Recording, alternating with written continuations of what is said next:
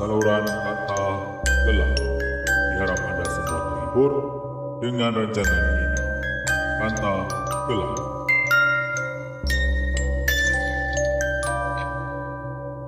Alright, alright, alright semua. Apa kabar semua? Diharap diharap anda semua dalam keadaan yang sihat sejahtera lah ya. Ha, harapkan anda semua um, berada dalam keadaan yang elok lah hari ini. Um, selamat datang, selamat datang, selamat datang ke uh, rancangan Kanta Kelam bersama dengan saya Angie. Salut. Okeylah, uh, sebelum saya mulakan dengan kisah uh, ataupun tempat pilihan kita pada hari ini, ha, apakah tempat itu?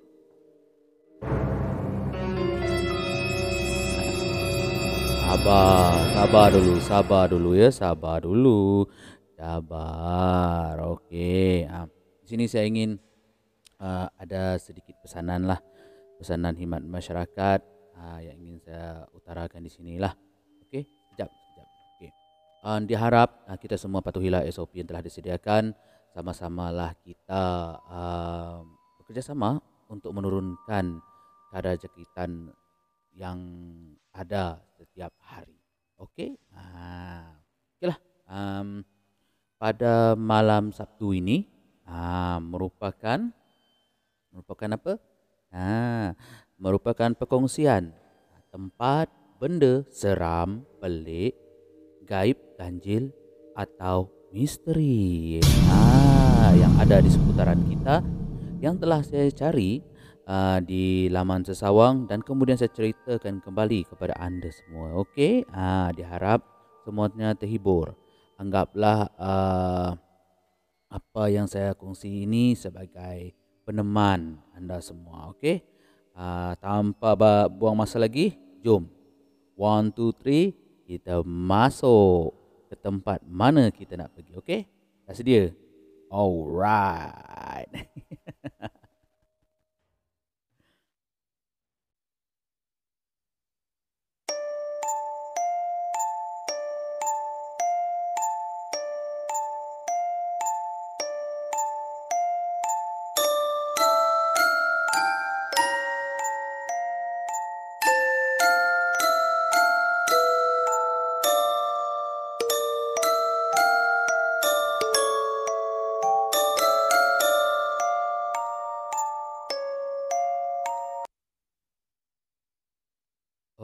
Okay guys. Ha. Um, nampak kan apa di belakang ni kan? Ha. Inilah perkongsian kita hari ini iaitu tentang lebuh raya karak. Ha. lama. Sangat-sangat lama saya menyimpan niat untuk menceritakan kisah ini. Dan marilah kita sama-sama lalui uh, layan cerita ni okey? Untuk hari ini. Um, sedikit pengenalan lah sebelum uh, taklah sedikit sangat ni banyak ni sebenarnya. Pengenalan untuk sebelum kita masuk ke bahagian yang seram kan? Uh, kita nak tahu up uh, di mana bila uh, lebuh raya karak ini wujud di Malaysia. Okey, uh, lebuh raya ini Lebuh Raya Karak ini uh, pada asalnya telah dibina pada tahun 1970-an oleh kerajaan Malaysia sebagai jalan alternatif dari jalan Gombak hingga ke Bentong. Ha, yang sempit dan bengkang-bengkok. Lubang ini juga mempunyai sebuah terowong uh, yang sepanjang maafkan saya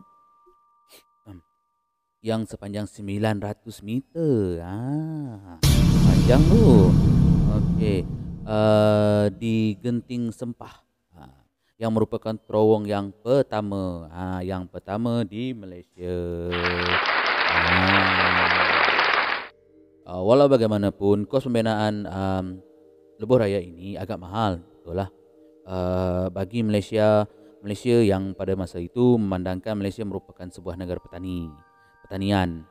Uh, oleh kerana itu juga uh, kerajaan memutuskan untuk menjadikan lebuh raya Karak sebagai jalan raya bertol uh, bagi membantu uh, mendapatkan kembali pulangan uh, bagi kos pembinaan. Uh, um, okay. Hasilnya uh, dua plaza tol uh, telah dibina telah dibina pada uh, iaitu di Gombak dan di Bentong. Uh, dan jalan-jalan uh, Lebuh Raya ini bukan jalan Lebuh Raya ini uh, di, diletakkan di bawah takbiran uh, Lembaga Lebuh Raya Malaysia. Lem, uh, Lebuh Raya ini juga uh, telah dibuka untuk digunakan sepenuhnya pada tahun 1977. Ha. Berdasarkan kepentingan Jalan Raya Karak uh, sebagai laluan utama dari Kuala Lumpur ke negeri-negeri pantai timur telah menyebabkan kerajaan mengambil keputusan untuk um, menaik taraf, uh, menaik taraf uh, jalan raya ini untuk pada dua lorong iaitu uh, Lebuh Raya Express yang penuh itu dengan uh, lorong membina satu lagi lorong tambahan lah uh, di tepi uh, laluan asal. Uh, dengan itu uh, Lebuh Raya uh, lebuh raya tunggal dua lorong tersebut dinaik taraf dari sebuah lebuh uh, lebuh uh, lebuh raya uh, berkembar dengan enam lorong. Enam lorong ni tiga pergi, tiga balik. Ah kira macam itulah ya. Ah di bahagian antara uh, Kuala Lumpur dan persimpangan Genting Highland empat lorong. Dua lorong uh, dua lorong untuk setiap halal lah. Okey. Dan selebihnya. Kerja-kerja naik taraf uh, telah dibina lah uh, di sebab bahagian asal terowong ini dan satu lagi terowong baru uh, telah uh, dibina di sebelah timur uh, untuk melancarkan lalu, lalu lintas lah. Walau bagaimanapun terdapat simpang yang tidak sesuai untuk seperti anda nampak di gambar ni. Nanti eh awal pula gambar dia ni keluar. okey okey okey. Ha, maafkan saya kalau yang terkejut tu maaflah. Ha. Okey okey okey. Um memandangkan keadaan dekat situ uh, keadaan geografinya agak tidak sesuai ada sebilangan tempat yang uh, dibuat uh, pusingan U untuk uh, kenderaan menuju ke arah pertentangan ataupun untuk masuk ke lebuh raya ini. Kerja-kerja naik taraf uh, telah selesai pada tahun 1997 ah. Sebagaimana jalan raya pegunungan yang lain uh, lebuh raya karak juga menghadap uh, menghadapi risiko tanah runtuh terutamanya musim hujan.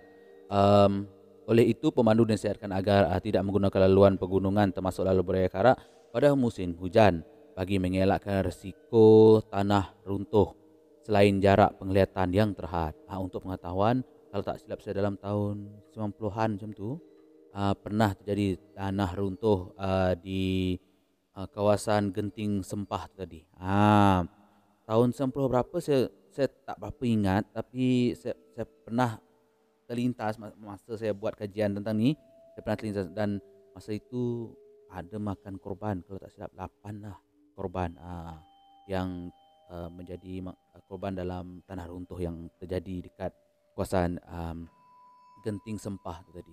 Okey. Kini uh, kini kita masuk ke bahagian misteri pula lah uh, yang selalu dikaitkan dengan dengan uh, apa tu um, ini uh, kisah uh, jalan apa tu uh, Lebuh Raya Karak ni. Ha, ada lima misteri misteri yang terkenal lah sehingga kini um, Lebuh Raya Karak ini masih masih uh, tersenarai dalam um, kalau kalau bagi saya lah dia ni masuk nombor satu lah dalam dalam uh, apa tu kata saya jalan yang seram di ha, ha. ha, dalam hidup uh, dalam hidup uh, pernah tak kau orang mengalami misteri? Ah memang pernah lah. Uh, dan lewati uh, kita orang mesti pernah um, kita mesti pernah kan? Pernah dengar tentang labor kaya karak ni. Uh, di sini ada sedikit perkongsian lah. Perkongsian uh, apa yang per, uh, pernah diwar-warkan uh, terjadi di Lebora Kaya uh, Kara. Jadi uh, sebelum ini saya nak nak nak nyatakan dululah uh, ini semua memang saya dapat daripada uh, laman sesawang. Nanti saya akan sertakan dari mana saya dapat uh, supaya anda semua boleh membaca dengan lebih lanjut. Okey? Okey.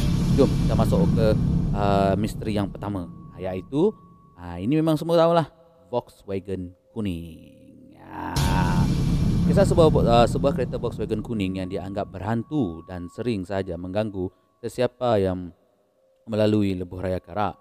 Uh, uh, kereta ini berwarna kuning dikatakan uh, mula mengganggu kenderaan uh, di lebuh raya tersebut sejak tahun 1956. Namun selepas lebuh raya uh, lebuh raya utara selatan dibina uh, merentasi kawasan yang uh, dinamakan Jelapang. Ha bagi sesiapa yang tengah menonton ni dah asal dari Jelapang. Hai. Ha, uh, sejak itulah uh, kereta uh, hantu Volkswagen kuning ni semakin berani menunjukkan diri. Amboi dia ni. Hmm.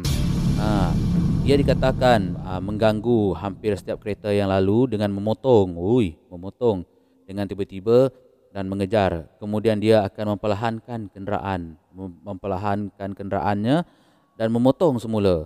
Ha, tetapi ada yang kata bahawa jangan potong, jangan potong. Tips lah, jangan potong semula uh, kereta Volkswagen ni. Um, jika jika kita tak nak lah, jika kita tak nak sesuatu yang buruk terjadi. Ha, uh, punca utama kejutan uh, kereta Volkswagen kuning ni di Lebuh Raya Karak adalah dipercayai uh, daripada sebuah kisah di mana seorang isteri seorang isteri telah berlaku curang. Ha, berlaku curang dan telah membunuh suaminya dengan kejam dan kemudian merampas kereta Volkswagen kuning milik uh, suaminya itu. Akibat daripada itu, suaminya telah uh, menyimpan dendam. Ha, menyimpan dendam. Hmm. Ia membara untuk memiliki semula uh, kereta Volkswagen kuning tersebut. Um, dan sebab itulah kereta Volkswagen kuning ini sering saja kelihatan mengganggu sesiapa saja yang melalui lebuh raya Kara. okey, okey, okey. Tanpa buang masa, kita masuk ke misteri yang kedua. Ha, dalam hari ini, dia lain sikit. Ha, dia banyak dia punya misteri kan sebab saya um, betul, rangkumkan. Ha, okey. Uh, kisah ini bermula apabila uh, pada satu malam ada seorang budak, uh, ada seorang lelaki dari Kuala Lumpur ingin pulang ke rumah. Akibat terlalu penat, lelaki ini telah memilih untuk berhenti dan tidur di tepi jalan Lebuh Raya Karak.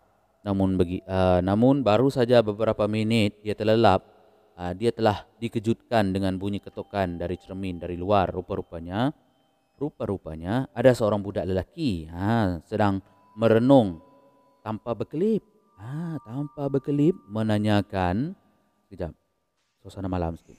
Ha, tanpa ha, tanpa bertanya apa-apa. Dan tiba-tiba apabila dia turunkan tingkap kan, ha, barulah si budak ni bertanya, "Di manakah ibu saya?" Ha. Lelaki ni jadi panik lah dan terus menghidupkan enjin dan memecut laju meninggalkan tempat tersebut. Namun begitu, dia melihat, ah, melihat, dia melihat lagi, uh, apa tu? Budak tersebut masih mengejarnya dengan laju. Ui, kalau budak biasa takkan, eh? takkan dapat kejar kereta tengah laju kan? Ah. Jadi, um, namun begitu dia melihat budak ni masih kejar dia lah. Ah, dia, dia, dia bertanya sama ada keberadaan ibunya. Masih, masih sambil dia berlari tu, uh, sambil budak tu berlari, budak budak tu berlari mengejar lelaki tengah pandu laju. Ha, uh, dia masih tanya lelaki tu di mana ibu saya? Di mana ibu saya? Kemudian sebuah kereta pro, uh, peronda polis pun muncul dan mengekor kereta lelaki tersebut dan pada ketika itulah kelibat uh, budak uh, hantu atau budak misteri lah. Ini menghilangkan diri. Uh, kewujudan uh, hantu budak uh, budak lelaki di di sini di apa tu? Lebuh raya karak ni adalah dipercayai daripada kisah uh, kemalangan yang pernah berlaku di kawasan tersebut yang mana kereta tersebut dipercayai berlaku. Kemalangan ah sorry, maafkan saya. Di mana kemalangan tersebut berlaku berlaku kerana penumpang yang ada di dalam kereta tersebut tak memakai tali pinggang ah tali pinggang keselamatan kan ah ingat tu walau dekat mana pun saya nak masuk sikit kan hal ni Walau dekat mana pun kita berjalan, tali pinggang keselamatan kena pakai. Itu satu. Kalau dekat mana pun kita nak tunggang motosikal, Ha, helmet ni. Ha, kena pakai helmet. Walau kedai tu cuma berapa langkah je nak naik motosikal pakai terus. Sebab pernah, pernah, pernah menyesal dulu pendapatan, menyesal kemudian takkan ada gunanya. Ha. Inilah pengajaran, okey? Ha. Uh, dalam dalam kema- kita balik eh balik pada cerita ni dalam kemalangan tersebut ibu kepada uh, budak lelaki tercampak keluar aduh dan uh, budak lelaki tersebut masih berada dalam kereta uh, oleh disebabkan uh, itu hantu budak ini masih merayau-rayau mencari uh, keberadaan ibunya ada juga yang mengatakan bahawa uh, semasa kemalangan ini berlaku mata budak ini telah dicucuk aduh telah dicucuk sepihan cermin kereta yang pecah. Okey, kita pergi ke kisah ketiga pula. Ha, hari ni dia macam combine tau. Hari ni macam combine. Dia uh, kisah mis, uh, misteri tempat tu dengan dengan cerita hantu sekali. Tapi uh, yang ini saya express uh, jenis yang laju punya. Okey. Kebanyakan orang untuk memilih, kebanyakan orang yang memilih untuk melalui lebuh raya ini adalah kerana ingin mengelakkan uh, kesesakan lalu lintas. Pada suatu malam, sepasang suami isteri telah melalui lebuh raya ini dan tiba-tiba uh, kereta mereka uh, mengalami uh, masalah ha, dan enjin terus mati di tengah jalan. Ha, suami suaminya tadi uh, berasa panik kerana dia yakin yang sebelum dia pergi uh, memulakan perjalanan dia telah memeriksa lah seperti biasalah kita kan kita orang lelaki kan memang saya periksa kereta sebelum kita berjalan jauh kan untuk keselamatan kita dan orang-orang yang kita bawa. Ha. Uh, suaminya tadi telah keluar dan pergi memeriksa semula enjin namun tidak menjumpai sebarang sebarang masalah pada enjin kereta tersebut. Uh, pada mulanya mereka memutuskan untuk menunggu saja jika ada kereta lain yang lalu di kawasan tersebut dan meminta bantuan. Setelah 20 minit berlalu, tiada satu pun kereta yang lalu uh, yang yang lalu di kawasan tersebut. Akhirnya walaupun agak keberatan, uh, agak keberatan untuk meninggalkan isteri dan anaknya bersendirian dalam kereta, namun lelaki tersebut terpaksalah memberanikan diri dan keluar uh, memberanikan diri dan keluar pergi mencari pondok telefon yang ada berdekatan. Ah. Uh, sebelum dia pergi dia telah menasihatkan isteri untuk mengunci pintu dan um, dan tidak pergi ke mana-mana lah. Uh, selepas beberapa jam menunggu tiba-tiba isteri melihat ada cahaya putih uh, putih merah biru datang mendekati uh, kereta uh, kereta mereka dan itu adalah kereta peronda. Seorang anggota polis telah mendekati kereta tersebut dan meminta isteri keluar uh, keluar dari kereta tanpa menoleh ke belakang. Uh. Ha, dia pun keluar daripada kereta tersebut bersama anaknya menuju ke kereta peronda tersebut ha, dan apabila berada di jarak yang agak selamat akhirnya dia, telah, dia seperti biasalah kita manusia ni memang suka buat benda yang orang cakap jangan kan? Ha, akhirnya uh, wanita ini tadi telah menoleh ke belakang dan dia melihat uh, kelibat tubuh tanpa uh, tubuh tanpa kepala yang dia nampak macam suami dia lah berada di atas kereta. Uh, pada masa itu. Uh, dipercayai sepanjang menunggu kepulangan suaminya di uh, daripada pondok pondok pondok telefon tadi terdapat pelbagai bunyi dentuman kuat datang dari atas kereta mereka. Uh, dan ini kisah keempat. Uh, keempat. Uh, penemuan sebuah kereta misteri uh, misteri jugalah uh, iaitu berjenama Kia Optima uh, yang terbenam ter, ter, terjunam uh, terjunam ke dalam selap selut uh, daripada ketinggian 100 meter di kilometer 35.4 uh, berhampiran dengan terowong genting sempah genting sempah lagi uh, menghala ke ibu negara telah menimbulkan pelbagai misteri. Kereta berwarna perak dipercayai jatuh uh, dari jalan Bentong Lama Batu 18 uh, sebelum ia ditemui oleh seorang tukang tunda bernama Wong Kam Wai yang berusia 31 tahun pada masa itu. Namun uh, namun ketua polis daerah Gombak iaitu asisten komisioner Abdul Rahim Abdullah berkata kalau berlaku kemalangan mesti pembagi jalan sudah remuk seperti dilanggar. Jika ada jenayah mesti ada mangsa di sekitarannya. Memang betul. Ya, memang betul lah jika anda nanti nampak kalau tak silap saya ada sisihkan gambar lah dekat belakang ni. Kalau ada nampak ada gambar yang kereta besar tu yang berjuntai dekat bawah tu, ah, itulah itulah gambar dia. Ha, uh, untuk pengetahuan uh, untuk pengetahuan uh, anda semualah. Kereta Optima ni berharga lebih kurang 100,000 lah yang temu uh, yang ditemu oleh tukang tarik kereta tadi. Uh, dia menaiki sebuah kereta jenis uh, Satria masa uh, 76 tu. Uh, walau bagaimanapun usaha uh, usaha untuk meng, mengangkat semula semula apa tu uh, kereta Kia ni tadi tidak berhasil kerana kerana kedua-duanya terbalik dan tiba-tiba terangkat uh, apa tu masa proses nak angkat tu kren yang angkat tu mengalami masalah mungkin terlampau berat ke apa semua kan uh, akhirnya kereta misteri itu uh, bersemadilah di bawah jambatan tersebut. Ha.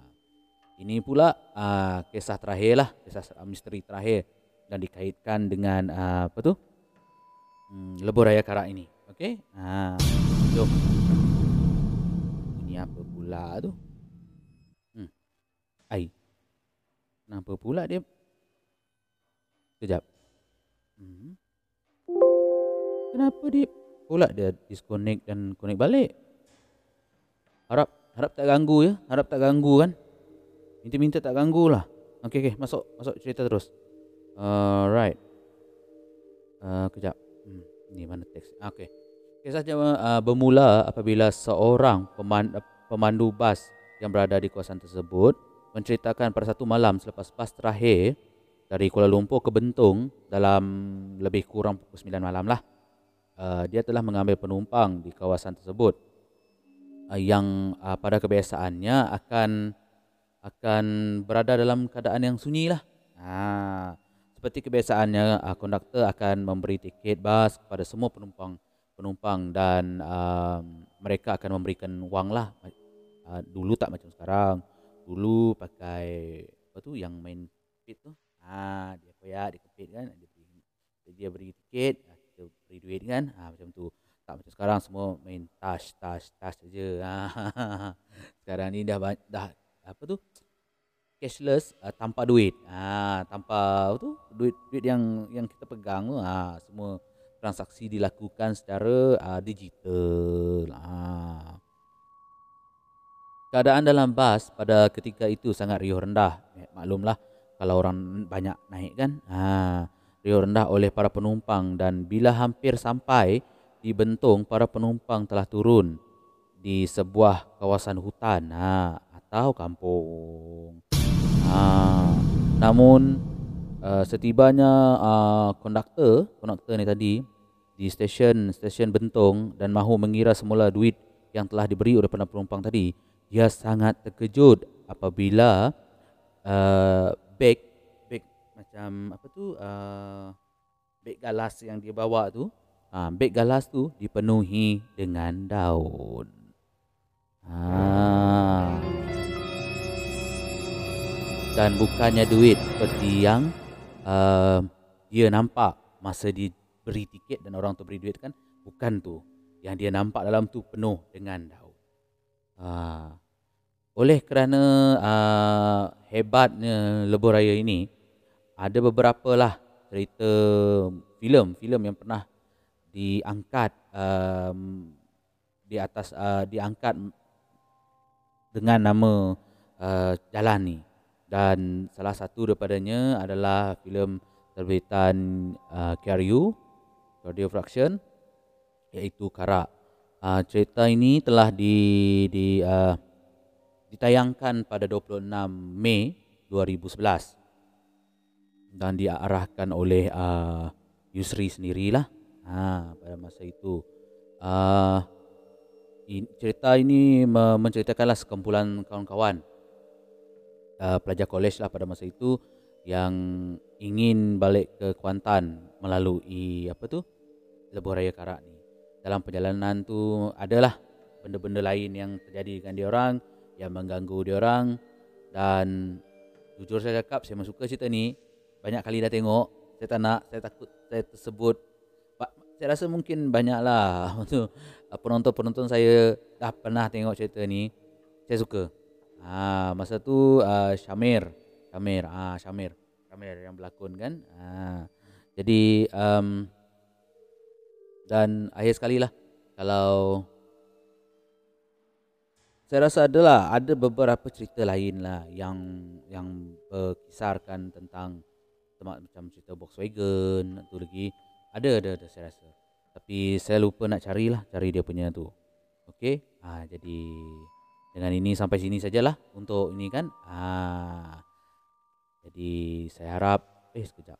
Apa pelang ini ha, okey okey okey okay. harap apa yang terjadi dekat Lebuh Raya Karak ah, ialah jadi misteri di Lebuh Raya Karak.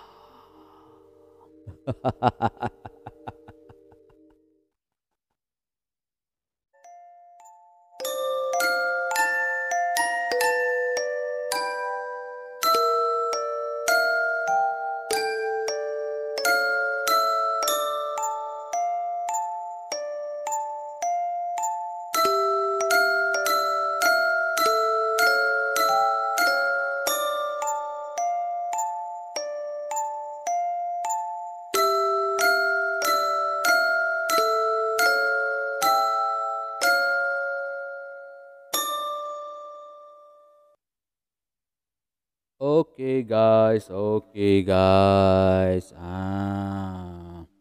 Bagaimana guys? Bagaimana dengan perkongsian kita pada malam ini?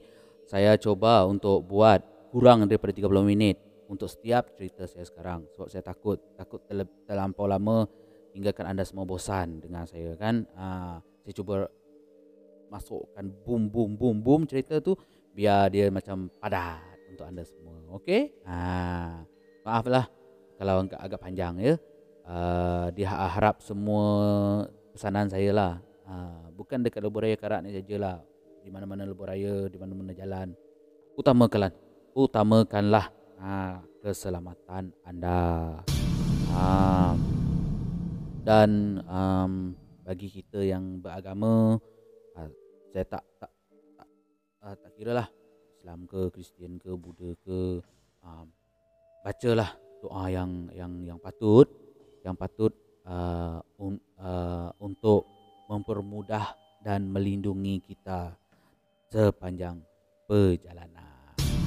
Ah, Okeylah. Um, di akhir kata maaf maaf jika ada tersilap kata, tersilap cara uh, di sepanjang perkongsian kali ini anggaplah semuanya sekadar hiburan dan jalankanlah kajian anda sendiri untuk um, kepastian yang lebih jitu. Tetap patuhi SOP.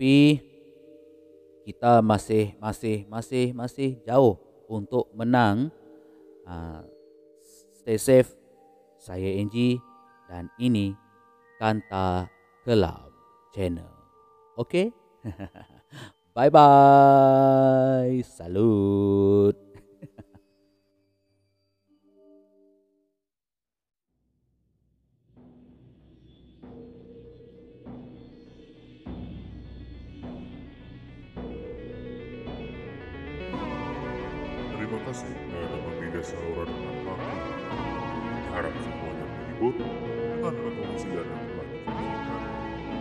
Semua ini hanyalah kata hiburan. Sampai jumpa lagi.